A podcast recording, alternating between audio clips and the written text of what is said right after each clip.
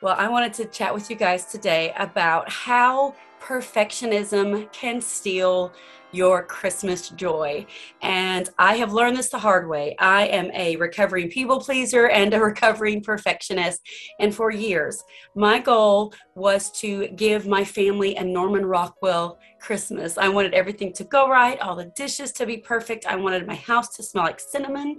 I wanted Martha Stewart um, looking packages under the tree. Everything I thought like that would be what my kids would remember as good times at mom and dad's house and those memories. But in the process, I drove myself a little crazy.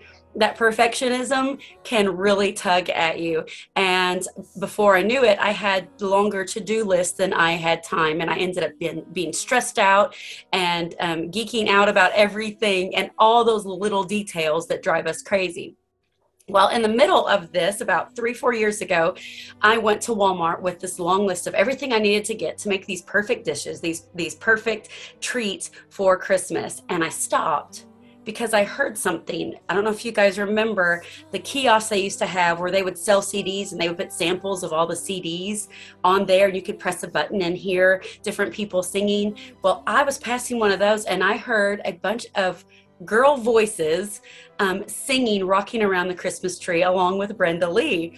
And I stopped and I just kind of peered around the corner, and there was a group of teenagers who were dancing and having fun and were just so excited to be alive.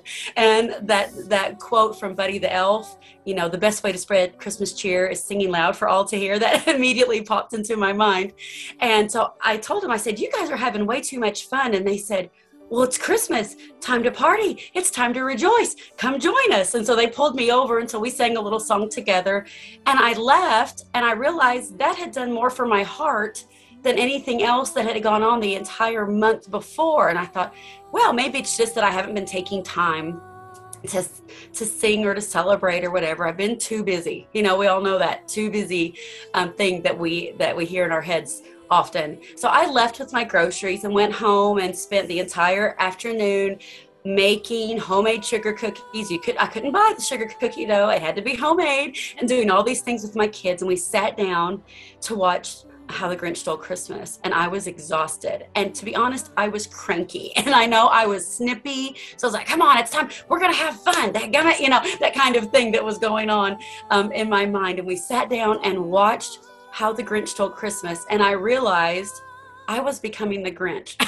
I was so cranky and stressed out about everything. And I kind of got amused at myself because I'm like, what are you doing?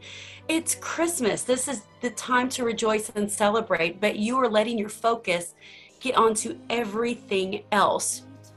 And I realized at that moment, I thought back to that that time at Walmart earlier that day. I thought I haven't felt as joyful as those girls sounded for a long time. So after how the Grinch ended, you know, I tucked the kids in bed, we said prayers and all that, and I sat down and wrote out a poem based on how the Grinch stole Christmas, and I am going to read it to you today. Okay? So it's how Miss Perfection stole Christmas every kid down in Coolville liked Christmas a lot, but Miss Perfection, who lives south of Coolville, did not.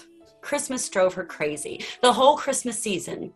Now, please don't ask why. No one quite knows the reason. It could be because she wanted everything to go just right.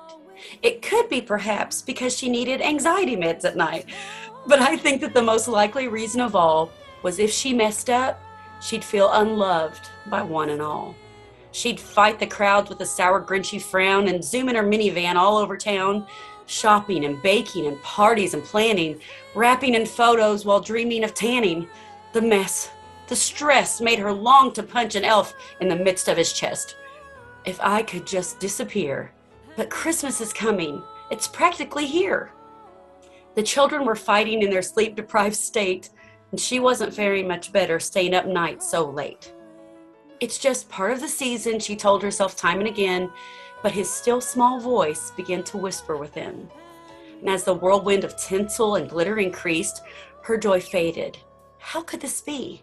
I remembered the ribbons, I remembered the tags, I remembered the packages, boxes, and bags. She puzzled for hours till her puzzler was sore and continued to think as she entered the church doors.